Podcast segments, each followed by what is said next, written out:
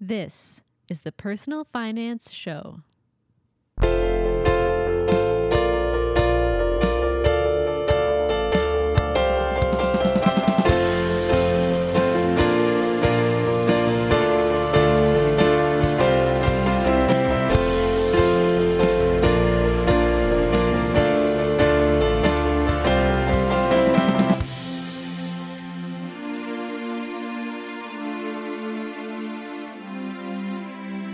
Welcome to episode 14 of the Personal Finance Show. I am your host, Bo Humphreys. Are you one of the lucky ones who has always had a clear picture of what you wanted to do with your life? There are many different names for this part of our life job, career, work, what we do for a living. Whatever you call it, it's the thing or things that we do to make money. The ideal situation is that the thing we do every day to make money is also something we enjoy and that aligns with our core values. A core value is something that is important to you. For example, one of my top 10 core values is helping others. So if I'm doing work and the end result of that work doesn't help others in some way, I won't be happy doing that work. You might have heard someone say, What would you do with your life if money wasn't important? When you're starting out in the working world, you don't generally have that luxury, so you might take the job that pays you well enough for the skills you have at that moment in time. But most of the time, you don't stay in that job for the rest of your life. Not anymore, anyhow. You might move up in a company or learn more about what you're good at, and eventually you might find out that you want to do something completely different. Some people think that when we change jobs or follow our passions, we're being selfish. But to quote Esther Perel, it's not vanity, it's sheer survival of the soul. If you're doing something every day and that something doesn't feel quite right, it's very important to listen to that feeling. It doesn't mean that you've been doing the wrong thing for the past 10 years. It just means that over that time, you've learned more about yourself and what it is you truly want. I believe that this is something that can only come from experience. Mike Wickware started out having no idea what he wanted to do with his life, and now he is chief marketing officer of a new company called Planswell. Along the way, Mike had to make hard decisions about what was right for him and really think about what he wanted to do with his life. There will always be people that tell you that you have to stay on a certain path because of safety and security, or the fact that you spent money on a degree and you shouldn't waste it. Most of the time, these people are well intentioned and they're just looking out for you. They don't want you to get into trouble. But the key thing to remember is that these people aren't the ones living your life. You have to do what's right for you, even if people don't understand. Even if you end up somewhere you could have never predicted. This is Mike's story. I'm glad that we decided to start with laughing, Mike, because uh, you know laughing is always good, right? I mean, everyone's Yeah. now everyone's in a good mood now. Everyone's in a good mood. I grew up reading Reader's Digest. We had about a thousand copies of Reader's Digest around my house as a young boy, and one of the features was called "Laughter is the Best Medicine." Yes, I think I remember that. It that. was like a page of jokes, just a little co- dad. Nowadays they call them dad jokes, yes, Oh, cutesy little smilers that I, just. I uh, when I, I use dad jokes and, and my wife is uh, just rolls her eyes. It's, Yeah. it's a, that's the standard response to a dad yeah, joke, right? Well, you just have to explain to her. I got my sense of humor from Reader's Digest in the early 1980s. And The I, dust I dad jokes. did when you think about it. So I'm here with Mike Wickware, and uh, we're at Planswell because Mike works for Planswell now, the, the chief marketing officer. Is that correct? Correct. Um, just before we get into talking about you, what does a chief marketing officer do exactly? For someone, I mean, obviously there's some marketing involved. There is some marketing involved, but one, one of the things that's interesting about doing this at a company like Planswell, where you, you are um, you're building a technology product, is that it's not just marketing the way you think about it, um, advertising, let's say, and, and branding, and making an ad, making an a- ad, a or billboard or- making sure there's something interesting written on, on the blog. Like that's definitely all part of it. Another part of it is is actually well, what does the word marketing even imply? You're bringing something to the market, and that something, in the case of Planswell, is is like software and an experience that makes a financial plan. So it's really designing that product as well, and that whole interaction, um, such that the market, in our case, the people of Canada, think, yeah, this is something cool that I want to use.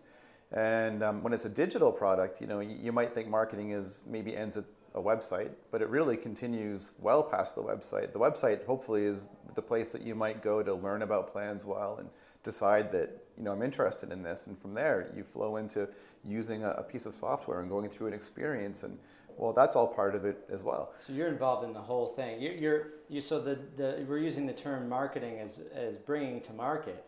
Right. And making something marketable. Right. Which no, we don't really use it. It's it's synonymous with advertising lately. Correct. And ultimately, your goal is to satisfy the marketplace. To, my goal is to find the combination of things, and that includes creative pictures and also the mechanics of financial planning. That at the end of the day, thousands or hopefully millions of Canadians in this marketplace find that it's good for them.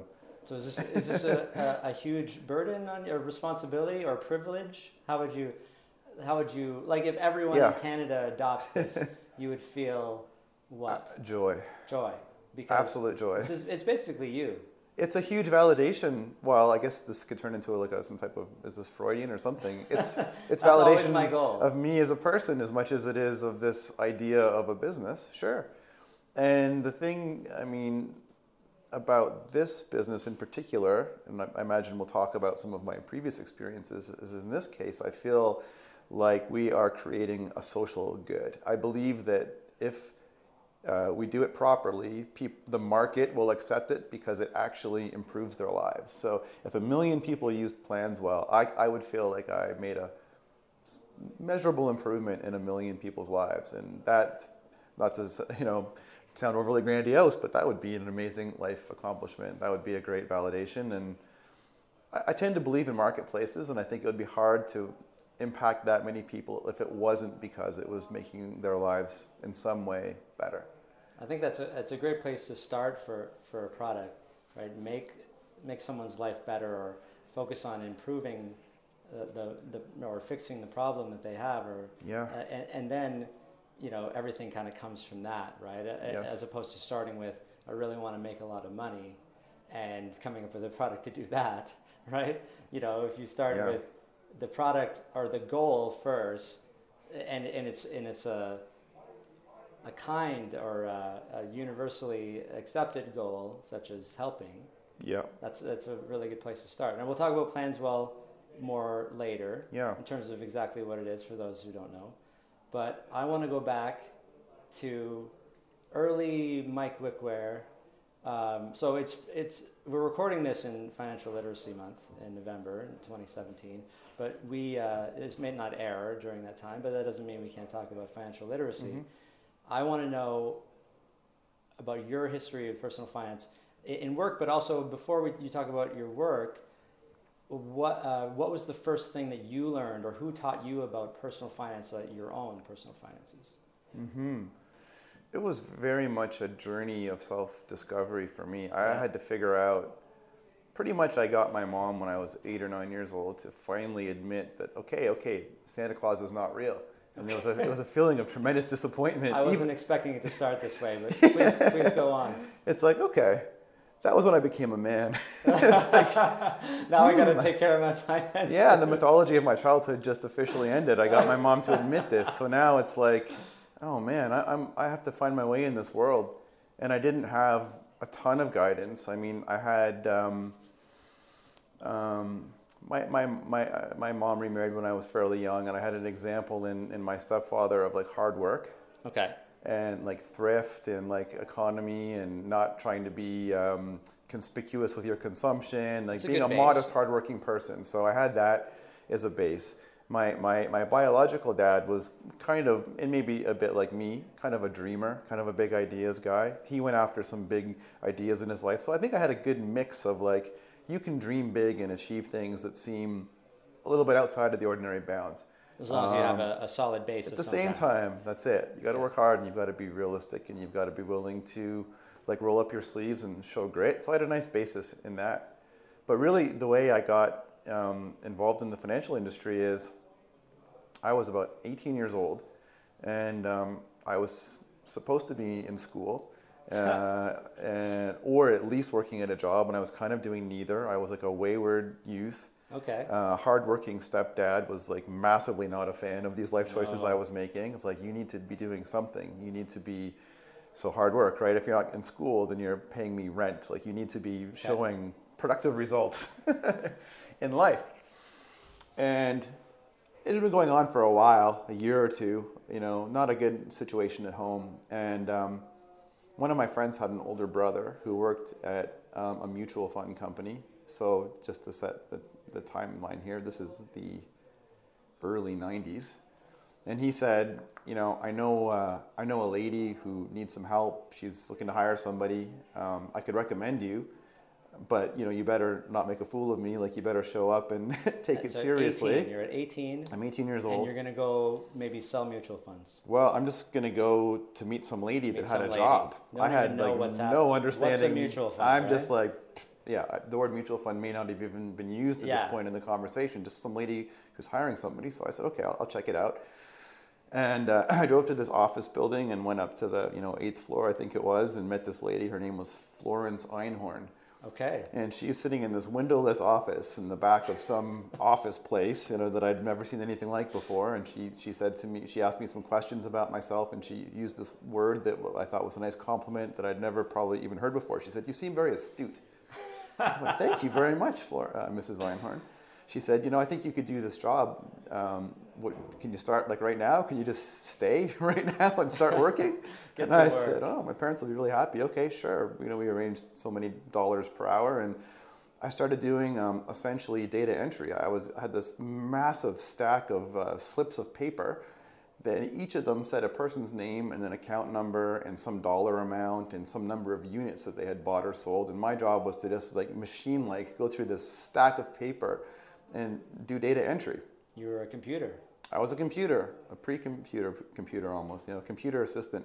I sat there doing this for you know a little while, days or a couple weeks, and I was looking around and seeing all these guys with like fancy, nice-looking suits, and I noticed some BMWs in the parking lot, and I kind of got friendly with one of the guys. His name was Pierre, and I, one day I said, "Hey Pierre, hey, uh, what what do we do here? what, what, what business are we in exactly? What are what, is, what are these numbers? What are mean? these slips of paper? Like, what is this actually all about? Wasn't all that well explained to me. He's like, well, we're financial advisors. We, yeah, we, we, um, we sell people mutual funds.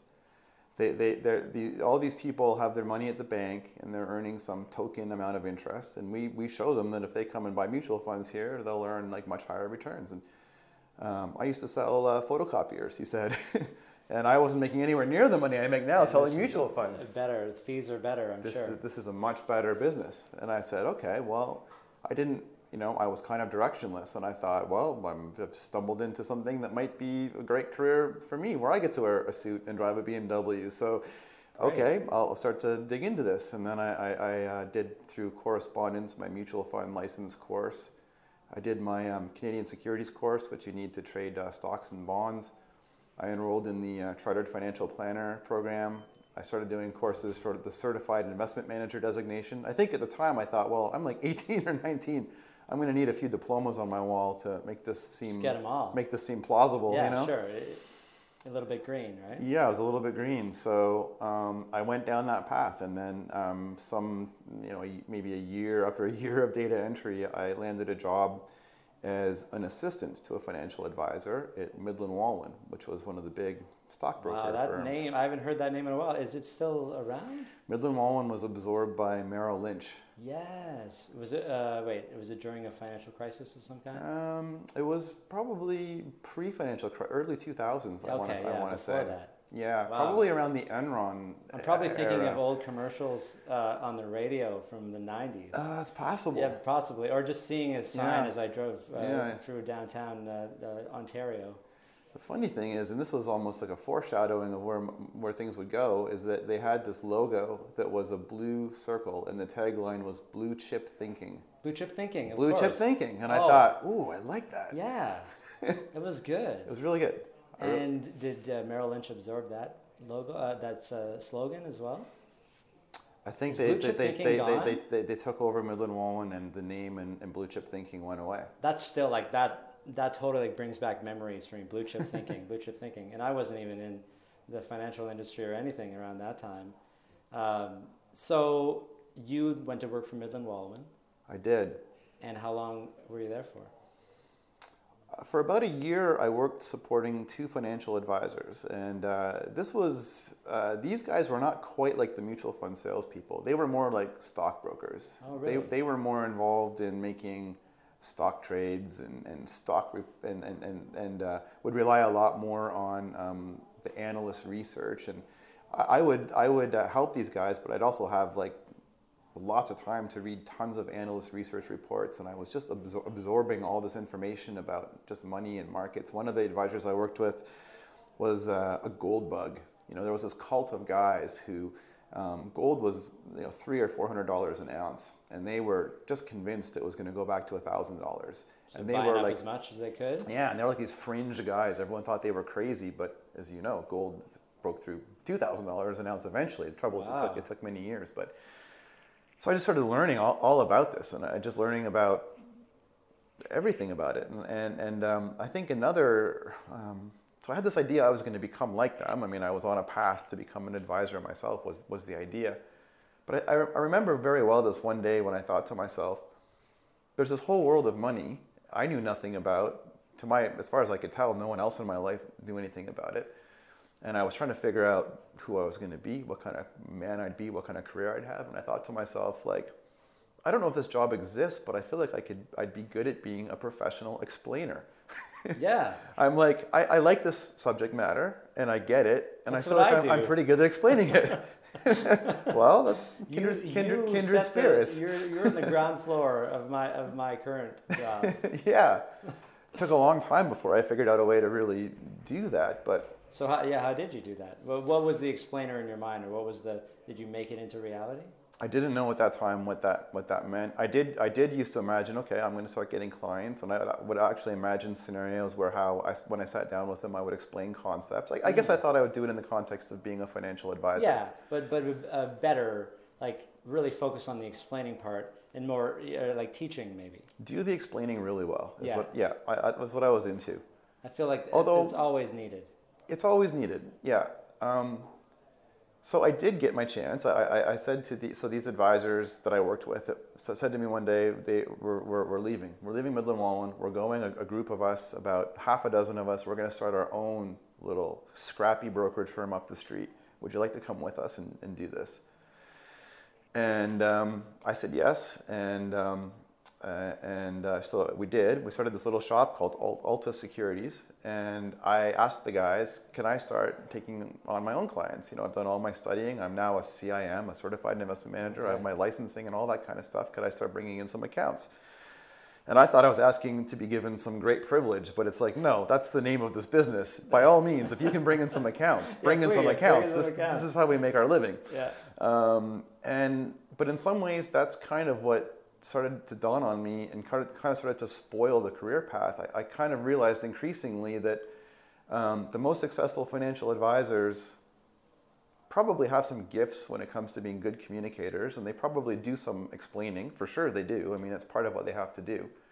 But really, you're a commissioned salesperson, and you better be spending your time doing sales. You know, in fact, the whole name of the game started to become more and more as the industry kind of became more mature and advanced was to find ways to do to spend as little time as possible with your clients because that's not necessarily time that's profitable. Not, not as little time as possible. You, you need to maintain relationships, but it's about efficiency. But once the client buys whatever fund or funds that you're selling, it's just a set it and forget it You're uh, kinda done. maintenance situation. You don't really have to convince them of anything else. Yeah, you're kind of on autopilot. and you maybe at the time got your fees up front or they were built into a contract of some kind. Mix of both. yeah, so uh, like maybe deferred sales charges. Well, at that time, that's right. Somebody gives you money and you basically make 5% right away. So I used to always think to myself, I just find a client with $100,000 and I'll have 5000 in my pocket and I'll have another um, maybe half a percent, so um,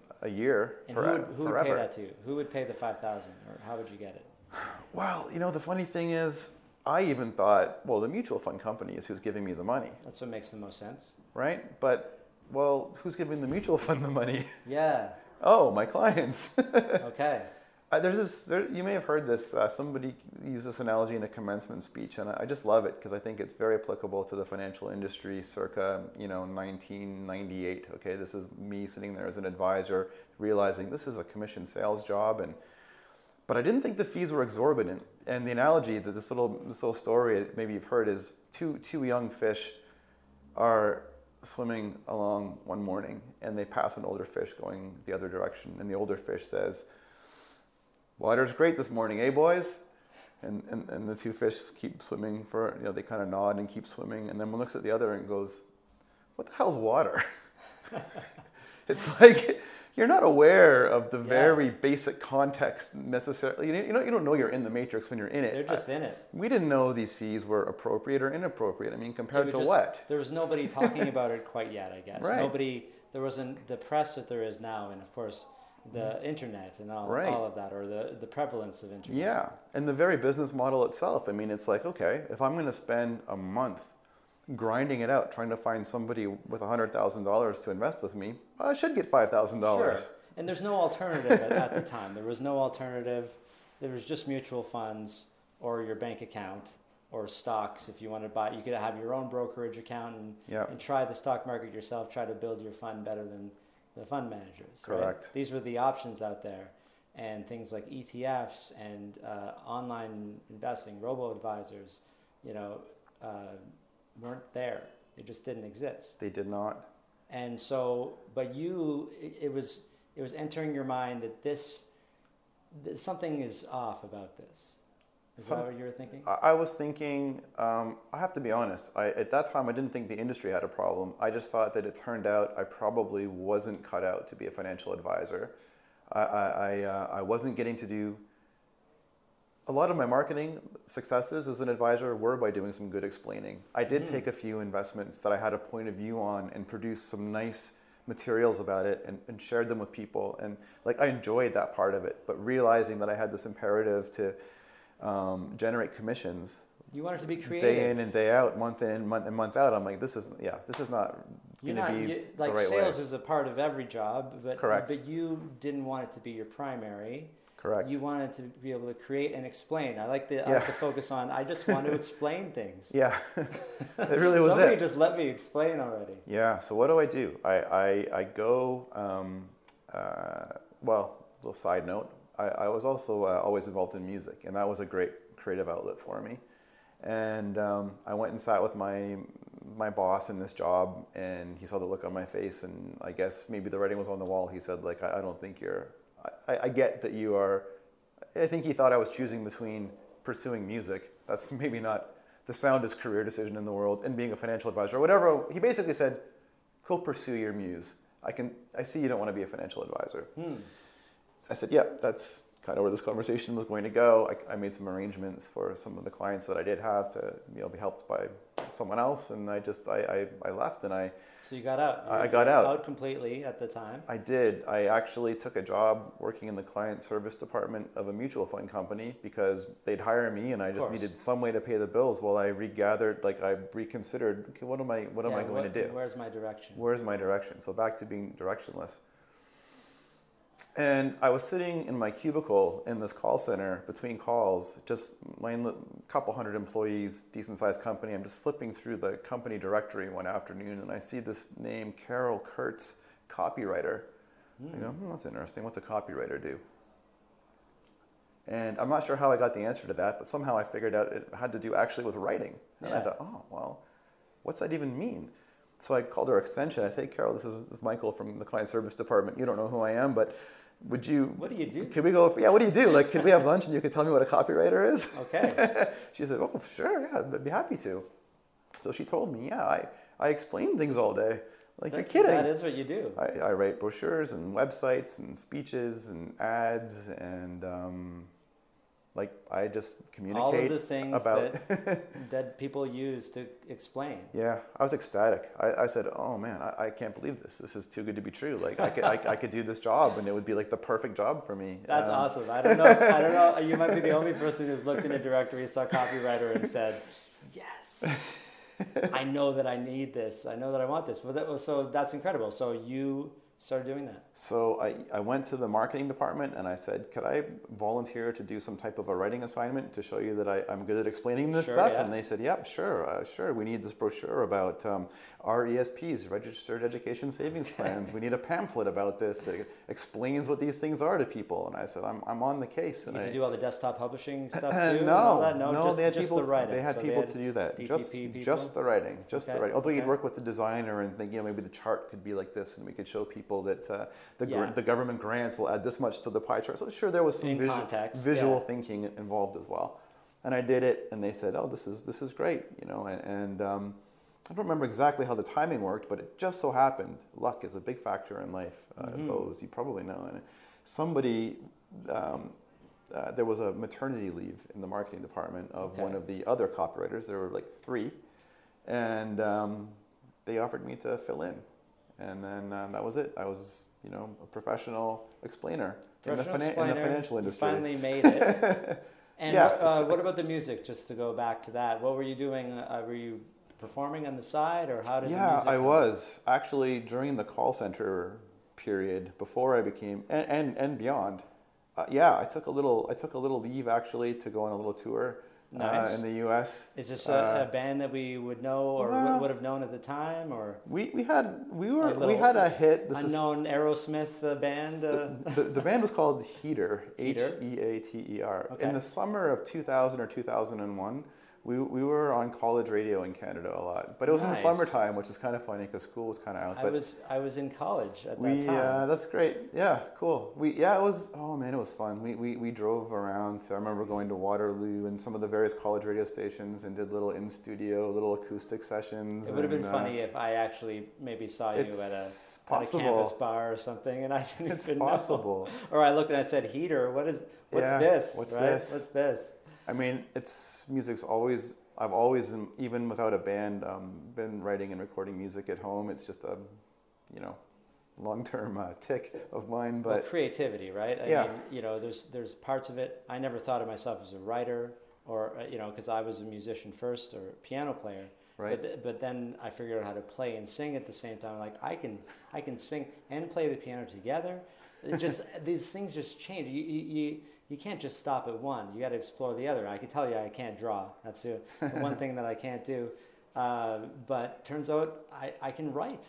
That's I can neat. write when it's something that you uh, are passionate about. And and yes, and because you could have been an explainer for other things, but but you yeah. you picked you you decided to stay with mutual funds just because that's the knowledge base that you had, or was there other reasons like or, or financial stuff? That's a, a really good question. This is like a like water type scenario for me because I have Okay. wondered before, Yeah, like why has my life been anchored around money, personal finance stuff? yeah. Could it have been like you just got into farming and now you're writing about carrots instead? Like it's possible. Like had I not met Florence Einhorn on that day, I might know absolutely nothing about any of this right now. it is a little. and I don't know what would have happened in that scenario. I, re- I really don't. Because personally, I always liked money. I was always into fascinated by money and numbers, right? So it was just inevitable that I would get into something to do with that. Not always explaining, but just uh, just problem solving was always Right. my thing. So I I, I, I, I kind of knew where I was. I didn't know exactly where, but I knew.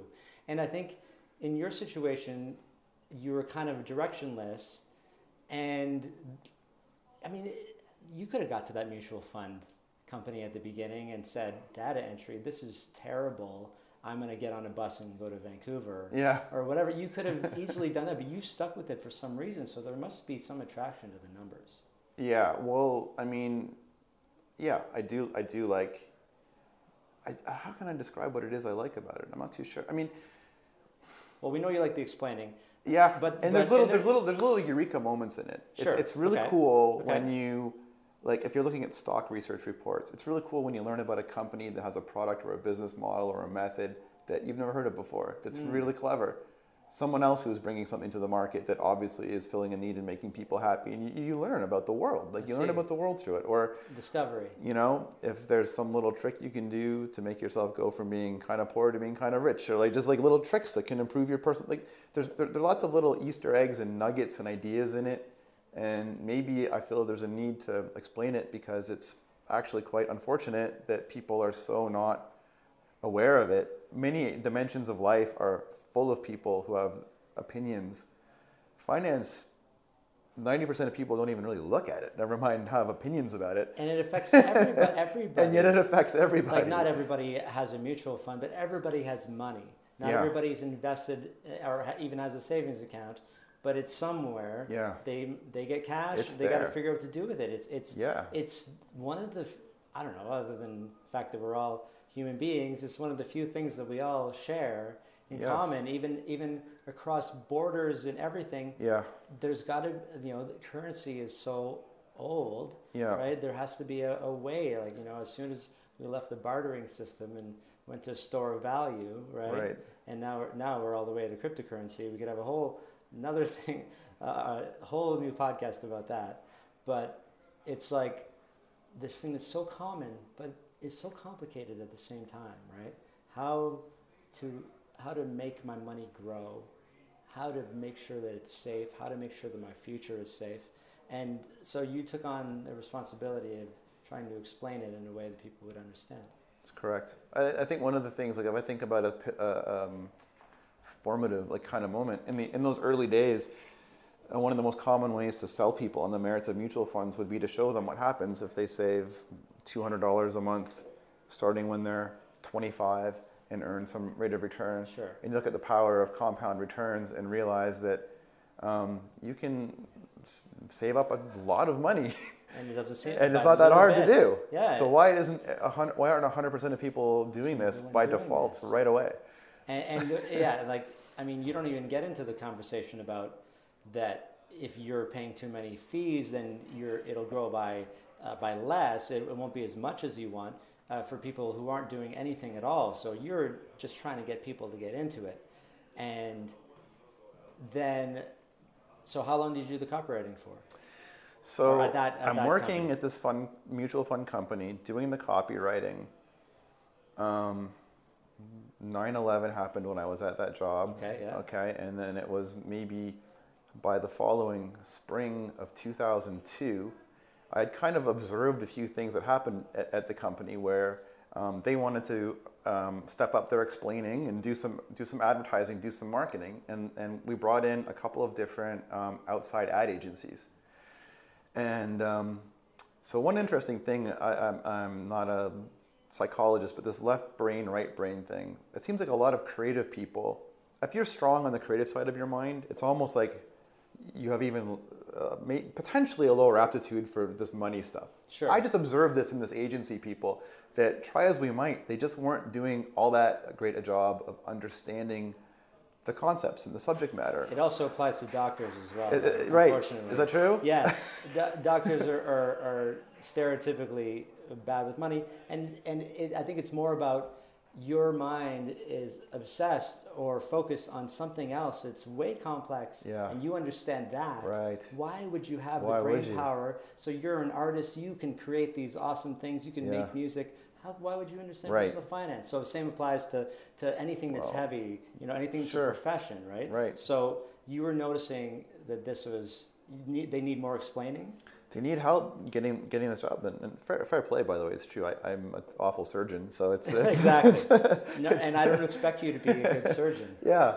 So I, I'm like, we were getting pretty frustrated trying to work with these external agencies to, you know, it was sometimes things like understanding from, from a regulatory view point of view what you can and can't say. It was also understanding the mechanics of investments and taxes and how, how they work, and they just weren't doing a great job. So I kind of realized um, that this is a bit of a, a niche, like a niche skill. Like if you can communicate effectively and you understand the subject matter, maybe this is like a gap in the in the marketplace. Maybe this is something that the that, that the world needs. And You're bridging the gap. started kind of calling around and talking to a couple other companies in the financial industry and, and kind of validating that yeah this is like a, a known problem there's a bit of an explainer crisis a lack of good explainers on the subject matter and, and maybe the whole financial industry was wringing their hands a bit like why can't we get people to understand and embrace this more why aren't they doing what they should do for their own financial benefit you know mm-hmm. everyone wanted to solve this problem so and i had a friend in, in sales at the mutual fund company who would say to me hey buddy you got to get out of here, man. You, you know, you kind of got a good thing. You, Yeah. You're good at this thing. You've kind of, I had a pretty good reputation around the company. Like, I know you want to go and do something still kind of more like independent, more entrepreneurial. So I said to my employer, you know, what if I just continued to do a lot of what I do now, but I did it like on a freelance basis?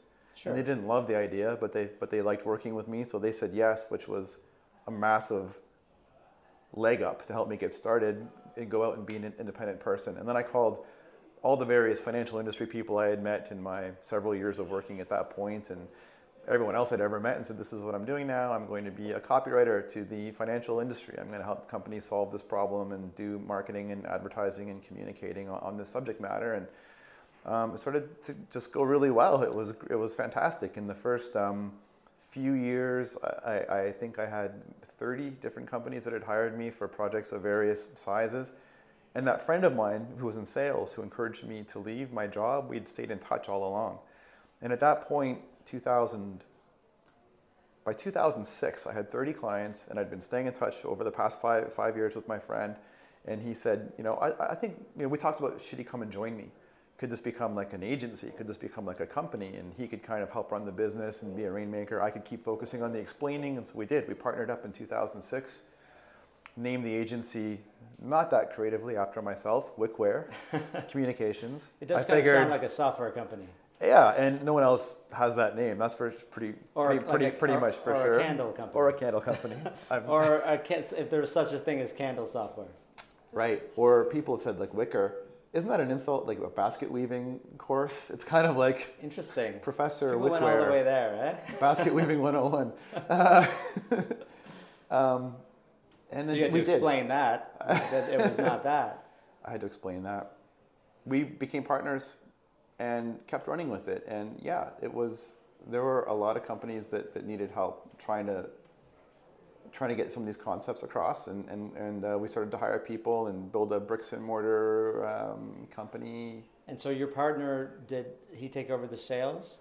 Pretty much. So I say he, was it a he? He. Yes. Yeah. And because you, what's funny is even though you may not have felt cut out for mutual fund sales, you you selling yourself, right?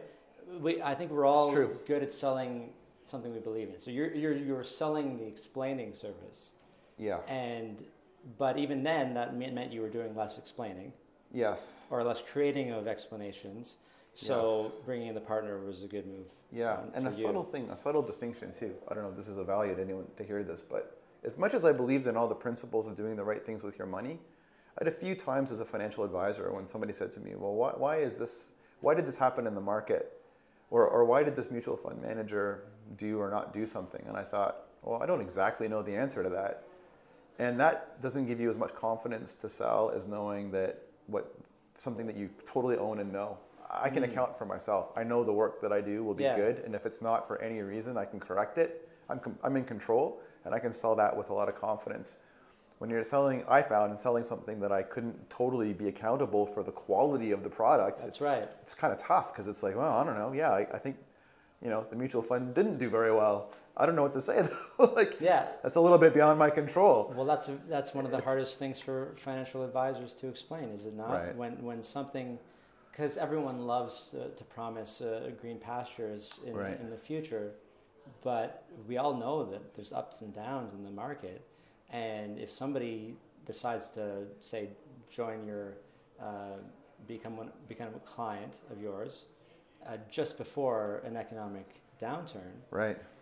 that, that it almost be, you become a, a therapist, almost a, a, a psychologist, trying to explain to them this is what happens, this is the timing, Yeah. just sit through it. Yes. And so you're right, you don't don't have any control over so but you do have control over the products you create to help people try to sell their own products. Right? And that's what you were doing. Yeah, I, I viewed my job as you have to be a little bit agnostic, and my job was to understand whether it was an asset manager or an insurance company or a mutual fund company um, or, or some, someone in that space. What do you do? Like, who are you, and what do you do well? What do you want people to understand about what you do? And I became pretty good at helping them put that story across in a way that was sound and relatable and understandable. Because you figured it out about yourself first. It's right? true. Who are you? Well, I mean, we're all working on who are you, right? I mean, it's a it's a loaded question, but what do I what do I do well? Right? Yeah. What do I? And I think what we're told is you do what you know and what you spend a lot of time learning. So you have all of these financial designations, and it's not like you're completely removed from it, but you're not doing the stuff that was on the uh, the securities course No. right? You're not you don't you don't need that. I'm sure it's an asset especially especially when you were first trying to get business. People trust that you know what you're talking about and you can translate and explain for them. But you know how, how did you ever have a, a situation where you were like should i just keep doing doing this because i work so hard Should I keep?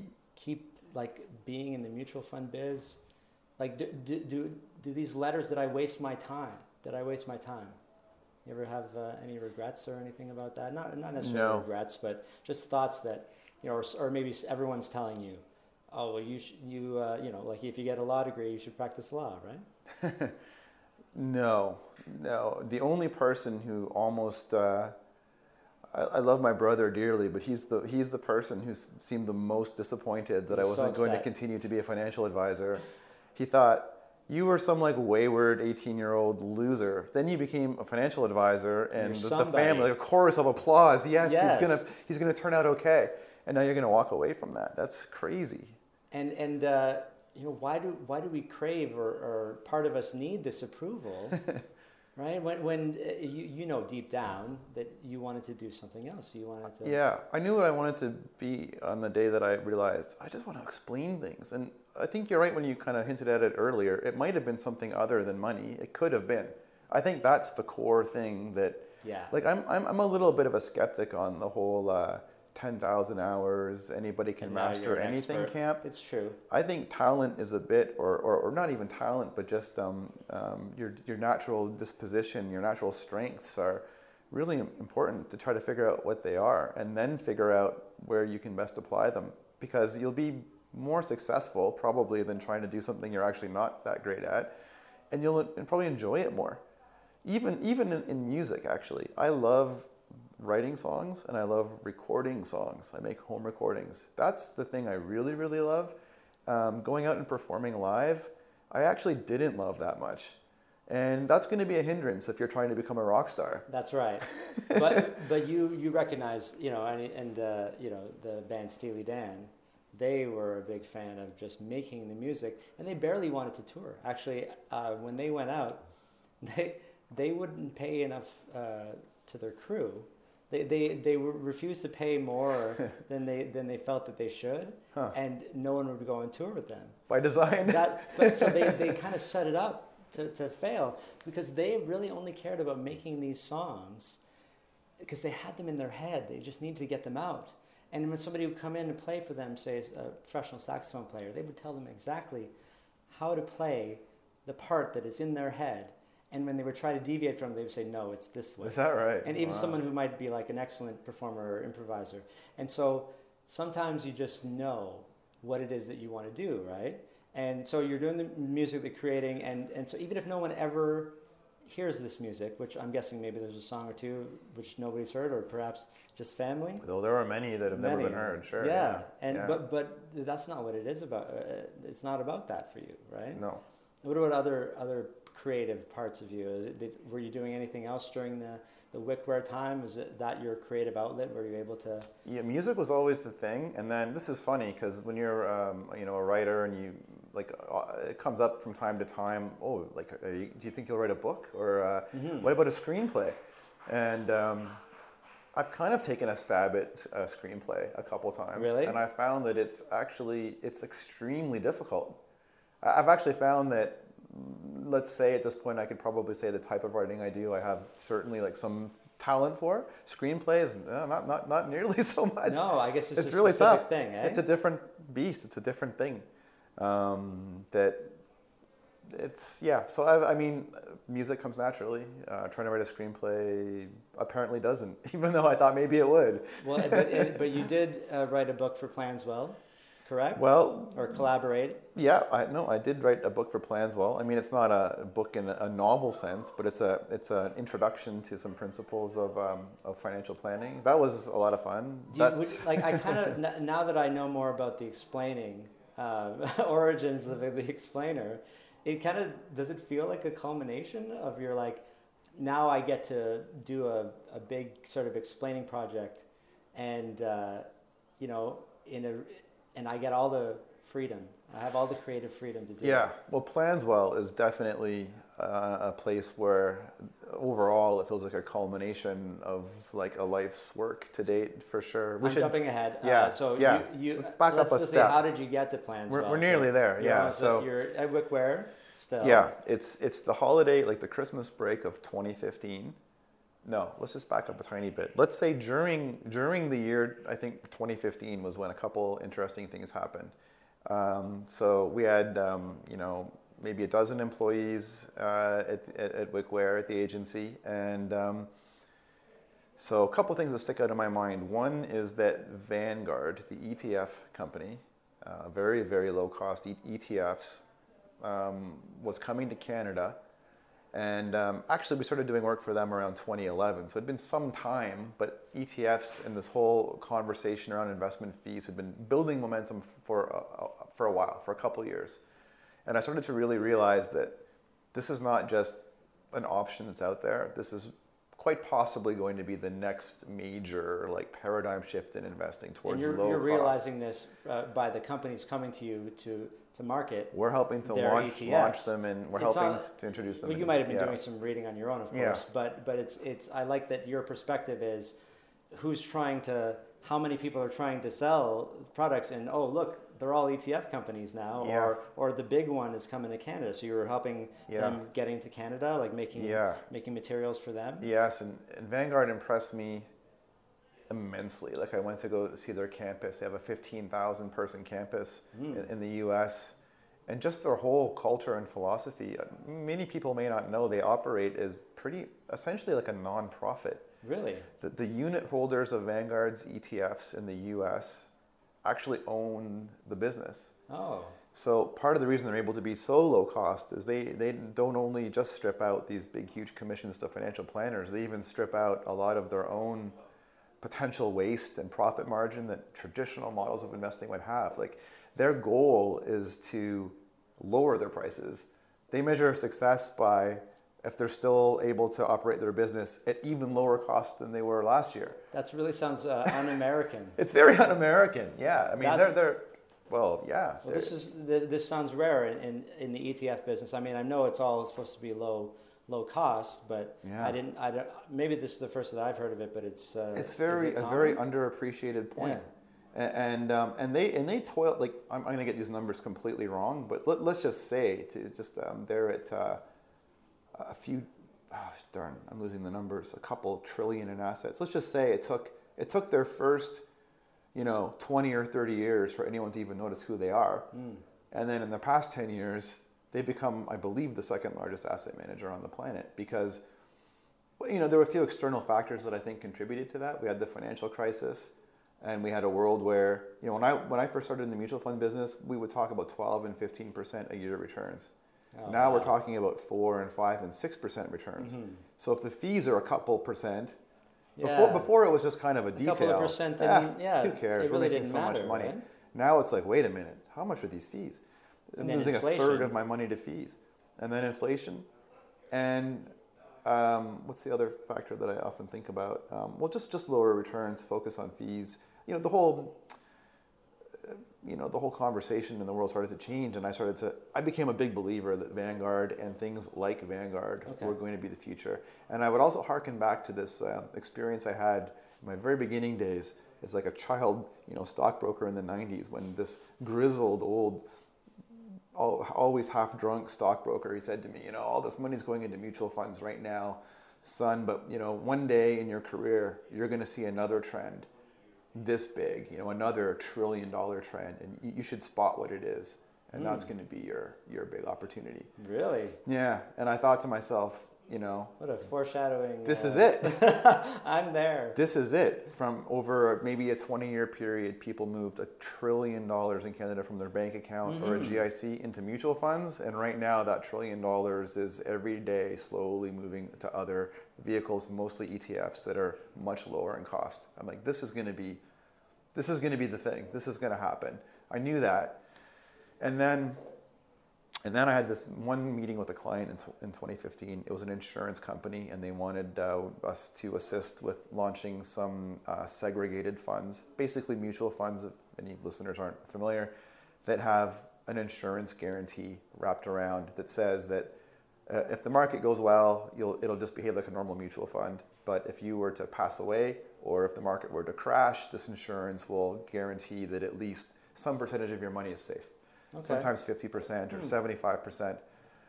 Um, so I'm looking at the, this product and they're, they're briefing us on it and talking about how we're going to market it. And I noticed like their most expensive fund had a fee over 4%. Oh wow. It's hard to even earn 4% a year. No, and I think I mean anybody listening today, I I, I feel like everybody knows four percent is high It's outrageous. for any fund, yeah. right?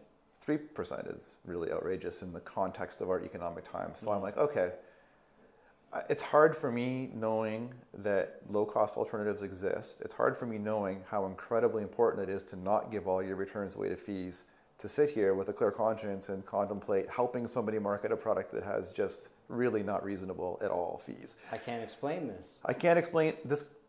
Thank you, Bo. this cannot be explained. I get and and We're at an impasse. explaining is so important to you. Yeah, And and and you know, I'm realizing it's it's it's more than just explaining. It's explaining something that you believe is a good product, which which of course would bring you forward to to the next step. So so you had this epiphany, sort of. Yeah, it's the Christmas break of 2015, Mm-hmm. and I'm thinking I'm at a crossroads, maybe like I was when I was sitting in client services between being, you know, it's another one of these turning points, and I'm like, just devouring all this online content about startups. It's like these low cost investments are great. I feel like they could be put on the internet. I feel like I could explain everything the customer really needs to know. I don't Okay. really see a great need for there to be a financial advisor to explain this stuff one of the big reveals of the financial industry is that we make things sound way more complicated than they are. It's pretty Yeah. dang straightforward to pick three or five decent ETFs, very broadly available, plain vanilla, nothing too nothing exotic, and just start investing in, in it and get a better result than most or all other alternatives. It's Well, pretty and and that's the key, right? Is that if it was just these are passive and uh, uh, they're not actively managed and low uh, management expense ratios and fees, um, but they performed poor, uh, poorly, then nobody would buy them. Uh, It, it turns out that the actively managed funds that have the high fees don't necessarily do any better. And, there- and there was data Yeah. being amassed about this Yeah. over the years, Yeah. and finally uh, enough to make people understand that it wasn't worth the extra fees. Correct. One, one of the, um, and you might think that that's playing around with statistics, or you might think, well, maybe that's just a recent effect, or you could try to talk yourself out of that. But one of the ways that um, I find helps people appreciate this a bit is that when, when, when a stock is bought or sold uh, on the stock market, there, there's a buyer and a seller. There, there are two parties that have decided to exchange a share at some price. And you know, essentially the person buying thinks that's the right thing to do, and the person selling thinks that's the right thing to do. Only one of them can be right. This stock is going to rise or fall in value. So, all these Bay Street firms, Wall Street firms, multi billion dollar pensions, corporations, they employ the best Ivy League data scientists, mathematicians, they build algorithms, they have legions of analysts all dedicated to being the right guy on that transaction be the right guy. it's impossible. you know it's it becomes the stock market is, is not like vegas it is a thing that goes up and has value over time but trying to pick who's going to win that is like vegas That's true. You know in terms of o- o- over time you're going to be right about half the time that that's just it's just going to average out you can't have all of this intellectual firepower all trying to outsmart each other and really believe that any one group will prevail over any period of time. O- over time, we kind of all end up with roughly the same, roughly the same returns, and that, that's kind of the idea behind passive investing. You could try to outsmart everyone and only pick the winning stocks, but you'll be wrong, wrong roughly half the time. So you might as well just buy one of everything and just go along for the ride. And Yeah. that's very, very, very cheap to do. You don't need any scientists or algorithms. You don't need you don't need much to do that. It's really quite quite amazing. So all- all that noise kind of just tends to cancel out. And um, yeah, unfortunately, a lot of people still feel that a financial advisor's job or your job as an investor is to somehow outsmart the whole world and win, but it doesn't actually work that way. It's a bad place to start, right? It's it's just about getting. Well, I mean, we should start with what are your goals for money, uh, and we can have a whole other conversation about that. Uh, but so you you have this epiphany. You you make a decision at this point. Well, at that point, the only decision I made was I'm going to. Um, I started to work on an idea for a fintech company. Um, I uh, was going to call the idea Marshmallow, Okay. based on this. Veronica um, Mars, are you a fan? Uh, no, no. This comes from um, a 1970s experiment at Stanford Okay. where they um, put a kid in a room with a plate with a marshmallow on it Mm, and would say to the kid, I'm going to leave the room right now. When I come back in a few minutes, if this marshmallow is still here, you'll get a second marshmallow. Perfect. And it was a test about delayed gratification. And it was interesting to see how kids fared at resisting the first marshmallow in order. And so how did they typically? well, it's mixed. It's, is, it's eh? mixed. Yeah. And um, But some of them eat the marshmallow. some of them eat the marshmallow. And the research shows, though, that the kids, whatever you do in that experiment when you're like eight years old, was quite predictive of how you were going to treat the rest of your life, as it turns out. Somewhat. At eight years old. they found a correlation. They found the kids who were able to wait for the second marshmallow had better economic outcomes, more post-secondary education, healthier body weight, all kinds of outcomes in a, you know in adulthood that, that seem to be correlated.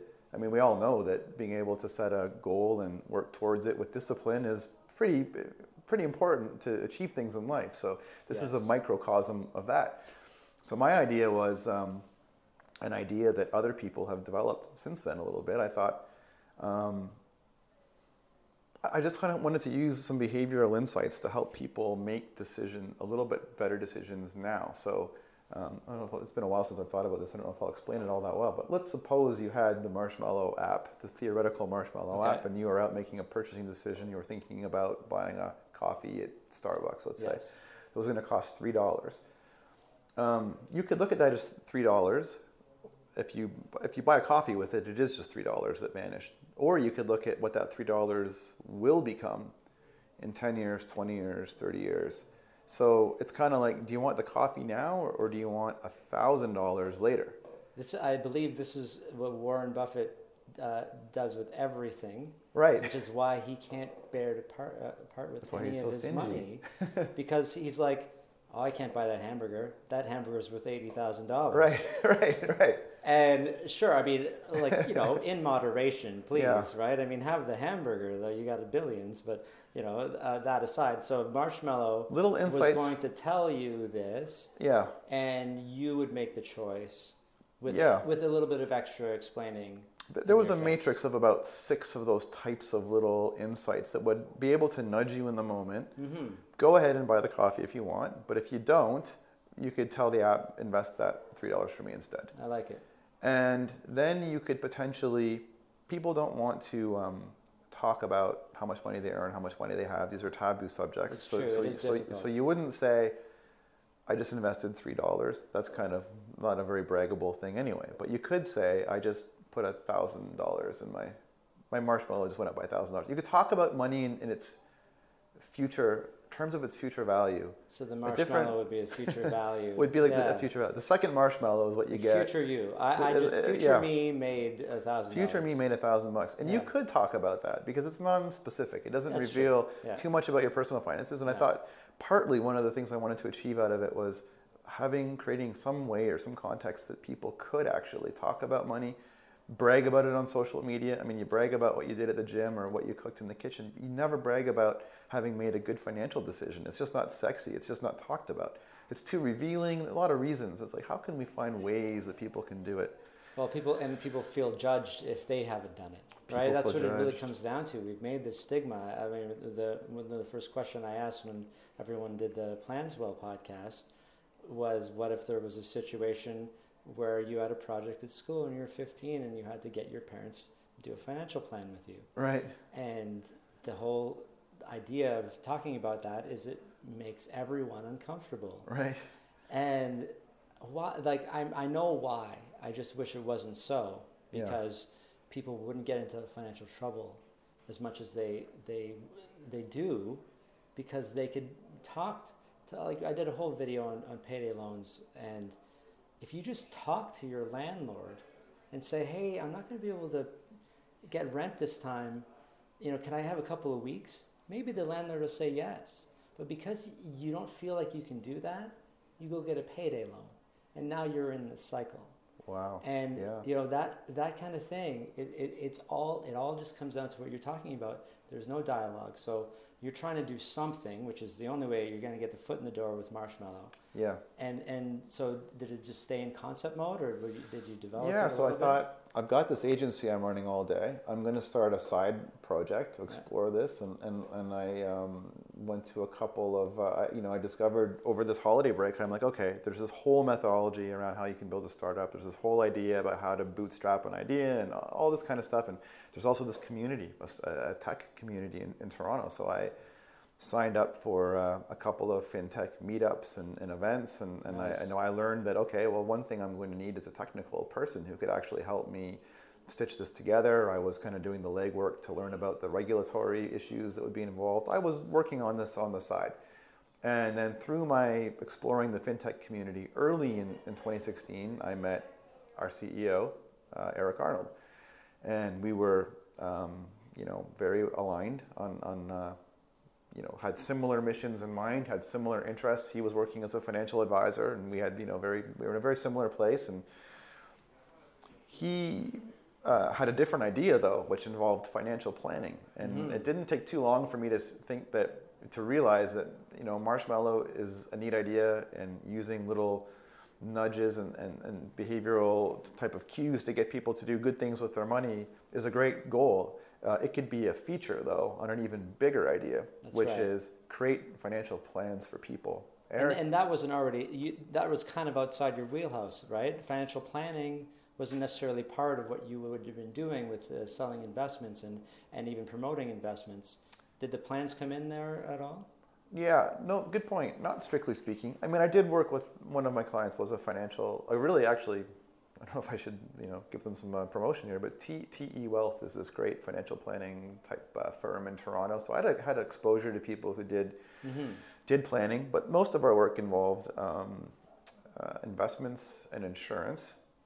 Um, here at Planswell, we talk about uh, borrowing as well, and that's an area where I hadn't had a whole lot of exposure, uh, mortgages and, and borrowing. but it's all connected it's all part of of helping people understand Yes. And as you guys like to talk about, you can't really understand one thing without understanding the other. You can't say, I have all of this money to invest, but you don't have any insurance. right. And then, so you lose your job, or you you get critically ill, say. Yeah. You don't have the insurance, and then your investment money kind of disappears, doesn't it? Correct. It's it, yeah. and and a lot of people don't realize this, and I didn't necessarily realize how interconnected it all was too, right? And and the banks don't help because they'll say, "Oh, great, you have lots of debt. Uh, t- hey, let's uh, please open an RSP account with us, right? Instead of paying it off."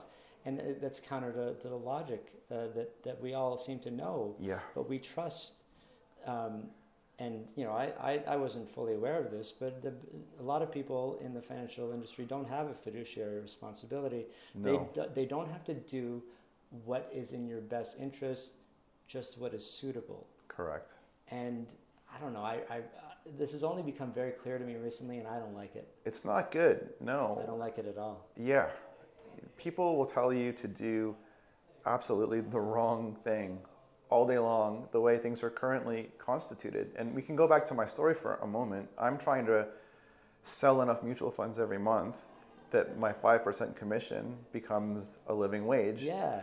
And the guy across the street is trying to sell enough insurance policies that month so his commissions add up to a living wage.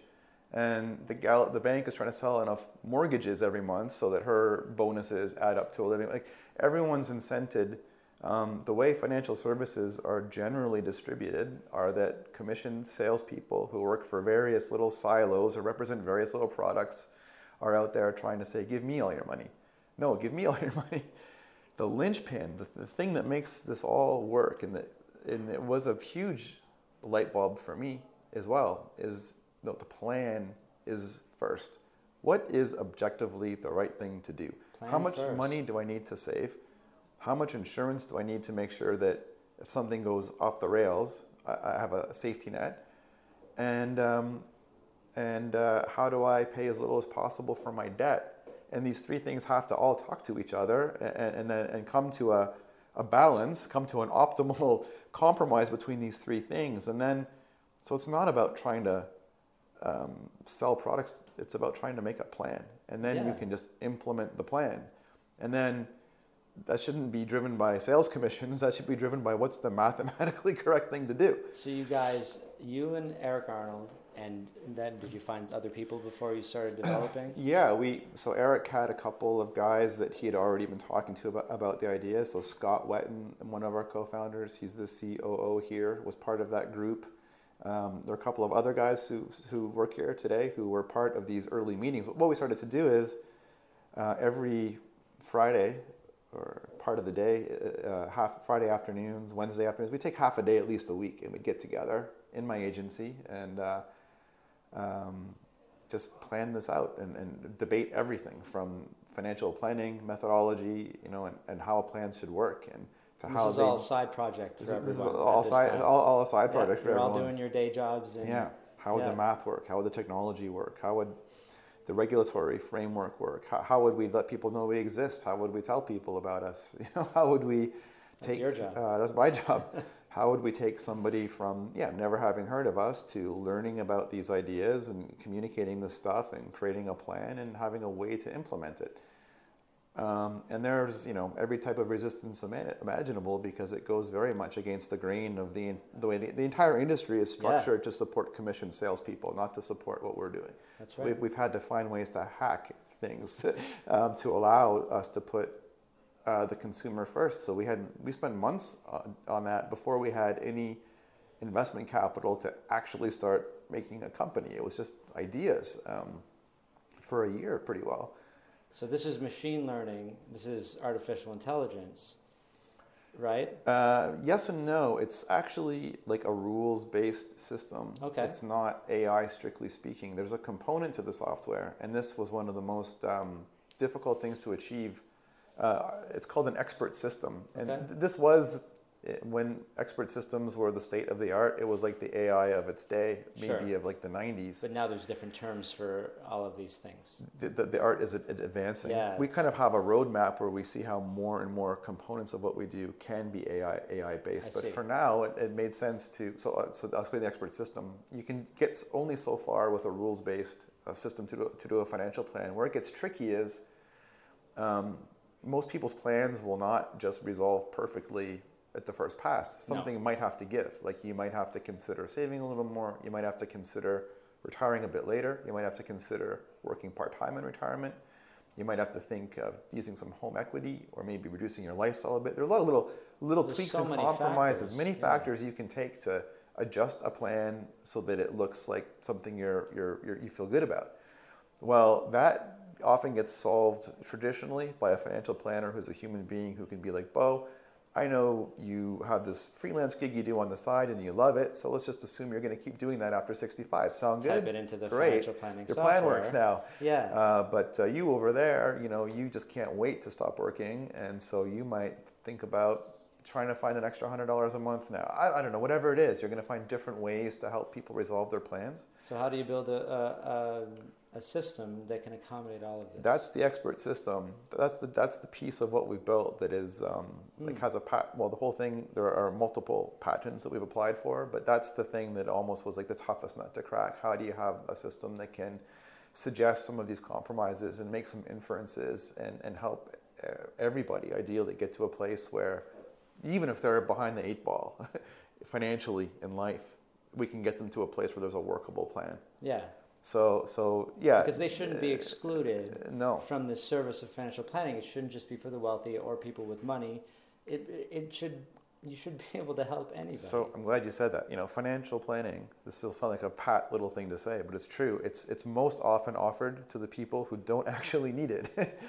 when you can afford to pay the fees for a planner, it probably means you've got more than enough money. You're good. If, You're if, good. if you pay a little extra, one percent or Eh. two percent, it's probably not going to make a difference. But to the They people really with ten thousand dollars, it does make a big difference. Makes a difference. huge difference. About one percent of Canadians have a million dollars. So Okay. you know the millionaire class is truly Yes. about a one percent slice of Canada, and most of the financial industry is fixated on fighting over that one percent and virtually ignoring the other ninety nine percent. Mostly because the model is set up that that's how they're going to be able to uh, pay their bills and feed their families, is those millionaires, because they're not going to get paid money doing it otherwise. Correct. But you guys had needed to change that, Yeah. and it sounds like this uh, expert system is like one of the first things like this, especially for financial planning.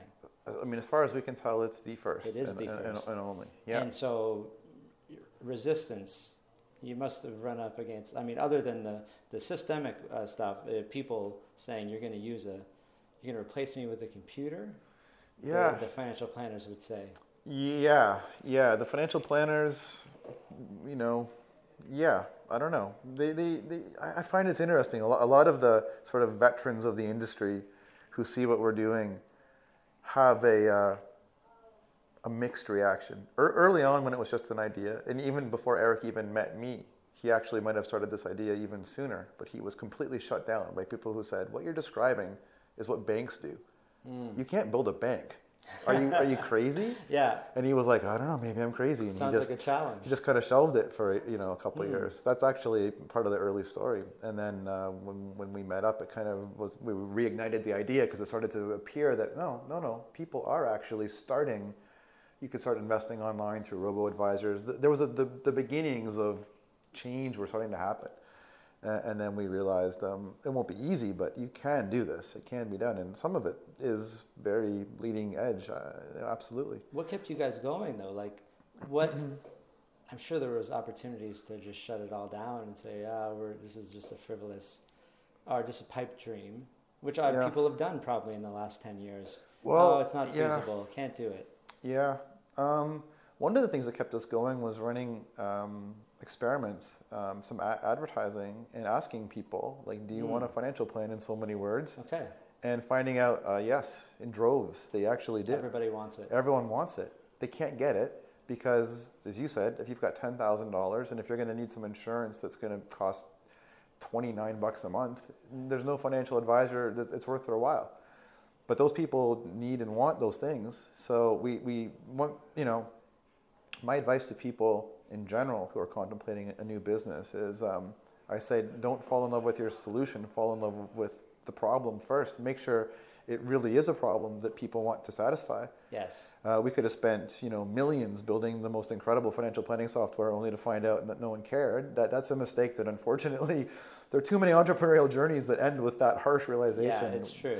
We first were like, no, this is definitely something people want. We've proven it. We've spoken to these people. We've we've done it at small scale, doing problem interviews, just talking to people about their experiences with financial services and what they wish could be different or better. And they were telling us things that very much aligned with what we thought the answer should be. So we're like, uh, there's no doubt if we are able to fulfill the need, if we're able to execute this and make this possible for people, they, they will want it. So that's what has made it unthinkable to stop. We have to figure out a way to do it. Some someone has to, and we've come this Someone's far. so. So when did you make the decision that?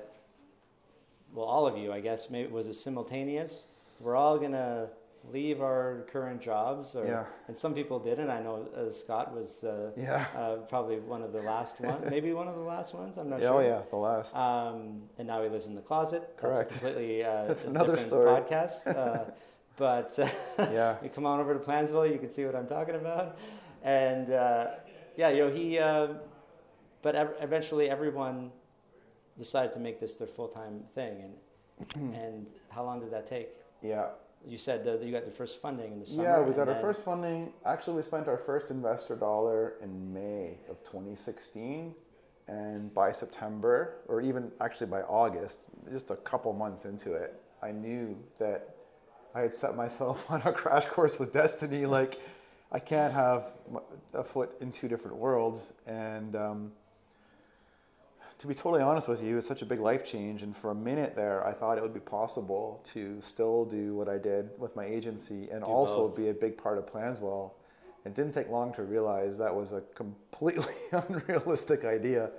Was I it mean- was it a value a values thing or a time thing mostly? Both. Yeah. Both. It's like, okay. Or you would I- have to turn away some clients that didn't align. You, you, you, you have to turn away clients. You, you, you just cannot possibly be uh, trying to disrupt an industry that you're also helping to prop up at the same time. Like it's one or the other. You like it's, a, it's a shit or get off yeah, the pot that's scenario. True. They were in conflict, weren't they? So there was a, an ethical or like a values based conflict, and there was just the harsh realities of time and bandwidth, and there was just the overwhelming passion I had for this idea that I wanted it to be all consuming. I, this is not at all, for nobody here is this a halfway proposition. Mm-hmm. Like we are all in? Everybody. and wanted to be. And um, it was a very, um, like almost, uh, I was almost numb in a way or shocking to tell my staff, to tell our clients Oh, that yeah. uh, we're going to be winding up the agency. It actually ended up continuing one of our very amazing key people in the agency, Stevie Crozier. Um, kind of renamed the agency Listen Communications and Okay. contin- continued on and continues to work with some of our um, former clients and has added some awesome new ones. And uh, so there was an okay ending for everybody, but it was still pretty, pretty felt not catastrophic, but it just it was pretty jarring to spend ten years Well, what was your name? with my name on the door of this company. Uh, well, 15 years and 10 with a staff and all this infrastructure, and then and then shift gears and, and pivot to something completely different. But uh, it had to be that way. Uh, had, there was no other way to do it, and um, I think it's been it's worked out. so you basically are responsible for building, as we talked about at the beginning, which it seems like it was days ago, at the beginning of, Yeah. of this podcast. Are we running I, long here? no, no, not running edit, long. I just, edit ruthlessly, bud. I really like no because we went we've gone through your whole life as I wanted to, uh, but uh, it uh, it just seems like there were so many things that happened yeah, that from when we talked about marketability and your job to make this and bring it to market, yeah. and so now it is to market, is it not? Or Yes. like, is it almost that like you're almost at the point of like really publicly allowing everybody in, are you not? Yeah, we started in July of this year, 2017. Uh, we were at a point where the technology and the infrastructure and all the parts were in place enough to start. Uh, we, we've been kind of in, uh, bringing clients on here and there uh, throughout 2017. In July, we, we were in a position to really, like every single day, there are people um, coming to, to Planswell. We've made um, 10,000 plans for Canadians at this point. Awesome. um, give or take, but a little, little more than that, I think. And um, yeah, and we've just been getting better and better at executing what we do. I mean, the plans we make are fabulous. We, we, but we need to be in a place where, let's say, many, many, many more thousands of Canadians come to come calling on us uh, in the near term. We need to make sure we can give everyone a great experience. We can serve everybody and do a great job. So we've just been building the conditions to be able to do that. And um, so right now we're uh, where are we in late November? We're weeks away from taking down our wait list. The reason we've had a wait list is just so that uh, we can't end up with an unmanageable amount of demand. You, you don't want someone to fill out a plan Yeah. and then have nowhere to go with it because everyone's busy with That's other right. plans. Because Yeah. and, and we, we, we did a whole podcast with the Planswell crew, so you can Yeah. you can find out more about the details there. But but we can uh, but briefly, it's, it's people fill out the plan online, Yeah. and then uh, they talk to you guys Correct. about it. Yep. Because as you uh, said before, you're never going to have a, a complete plan built by the system. It's always going to need a little bit of tweaking. And not only that, this is just the first iteration of the plan, you want them to come back and revisit it every six months, That's right. Yeah, absolutely. as well as uh, obviously you know work on the implementation. If not, you know, with you or if they have other ideas with others, but mostly you Yep. guys are ready to help them make the right decisions based on what the plan says. Correct. Yeah. We and, and it takes a, about three minutes to get a plan that is almost all the way there, almost all perfect, except for like we, you said, you probably have some personal details that, that require some cu- some customization. It almost seems impossible to get a perfect plan, and I don't know if you would want uh, to to believe that the machine can make a, the perfect plan for you without having a little bit of discussion Correct. about it, right? And Yep. I, I think that's the idea. That's the idea. But it yeah. does all of the, the groundwork that would take a financial planner. How, how much have you equated the amount of hours of time that the machine does in three minutes? Yeah, I mean, Eric really got to study some high level financial planners when he was an advisor and learned a lot from that experience. And, you know, it, it's like 40 hours of work for a human generally to go through a series of meetings and information gathering and questionnaires and using software to create plans. So that we've got that 40 hours down to, it's like three minutes to get, to, to be able to see your plan. Then you can chat with us and, and, and, and um, customize it or, or, or tweak it up a, a little bit. And we want to speak to everybody because that's part of how we'll make this better and better and better is um, learning from um, the client feedback. And, um, and then you can implement the plan with us if you wish. And the main takeaway, I think, should be that that plan is going to be the only plan that maybe anywhere in the world that is based on mathematically making the most of your money, optimizing it. It has nothing to do with an agenda to Trying to sell, sell a certain funds. thing. It's That's not going to say buy this many because Planswell gets a commission. It'll say, you know, you have this money to invest, and Yeah. then Planswell can help you invest it. But just make sure you invest it somewhere. Just invest it somewhere. Pay off your debt and, and Yeah. get some insurance, and it's it's going to have all this, and and you're not forced to implement it. No. You have the information at your disposal, and then you can decide what to do.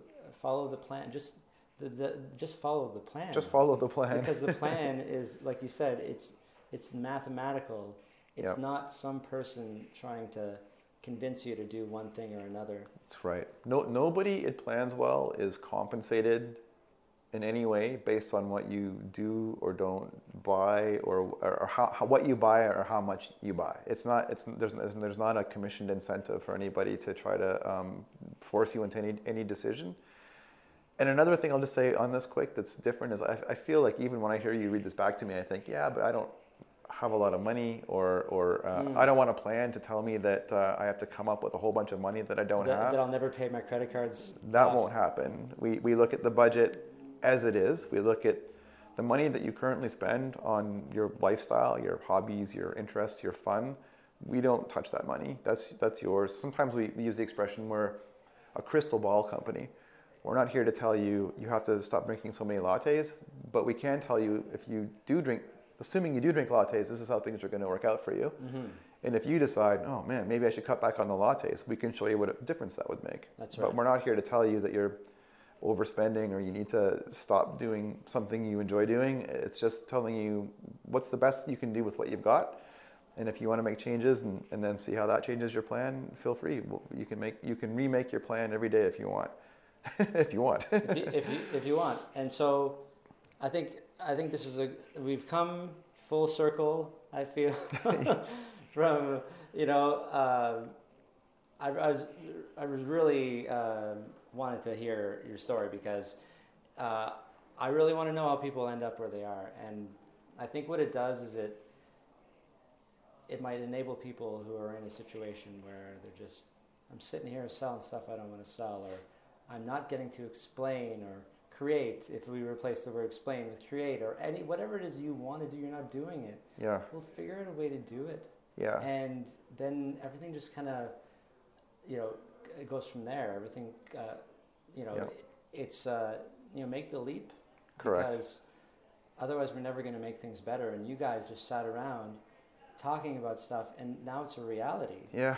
And it's kind of crazy when you think about it. It's an incredible feeling that I would wish everybody to have. If, Yeah. if you've got some vision of something that you think should exist and, and it aligns with what you're good at doing and you like doing, you have to take the risk and do it.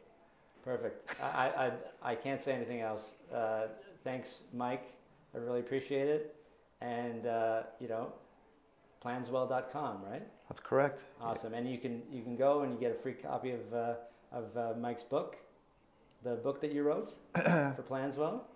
Uh, you still that- get that? yeah, the, the Feel Better About Your Money book. Right? Illust- illustrated by uh, um, someone from the UK.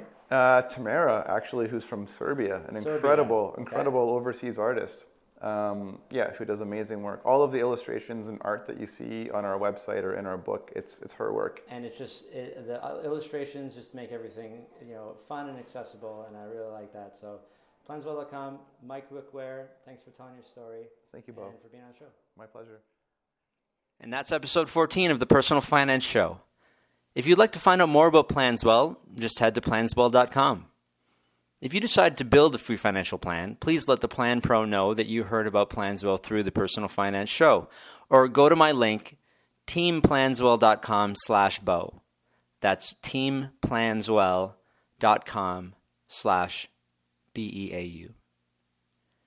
Next week on the show, I have Randy Cass, founder and CEO of Nest Wealth. If you enjoy listening to the Personal Finance Show, please show your support by subscribing and leaving a review on iTunes or on your favorite podcast app. No time for a review?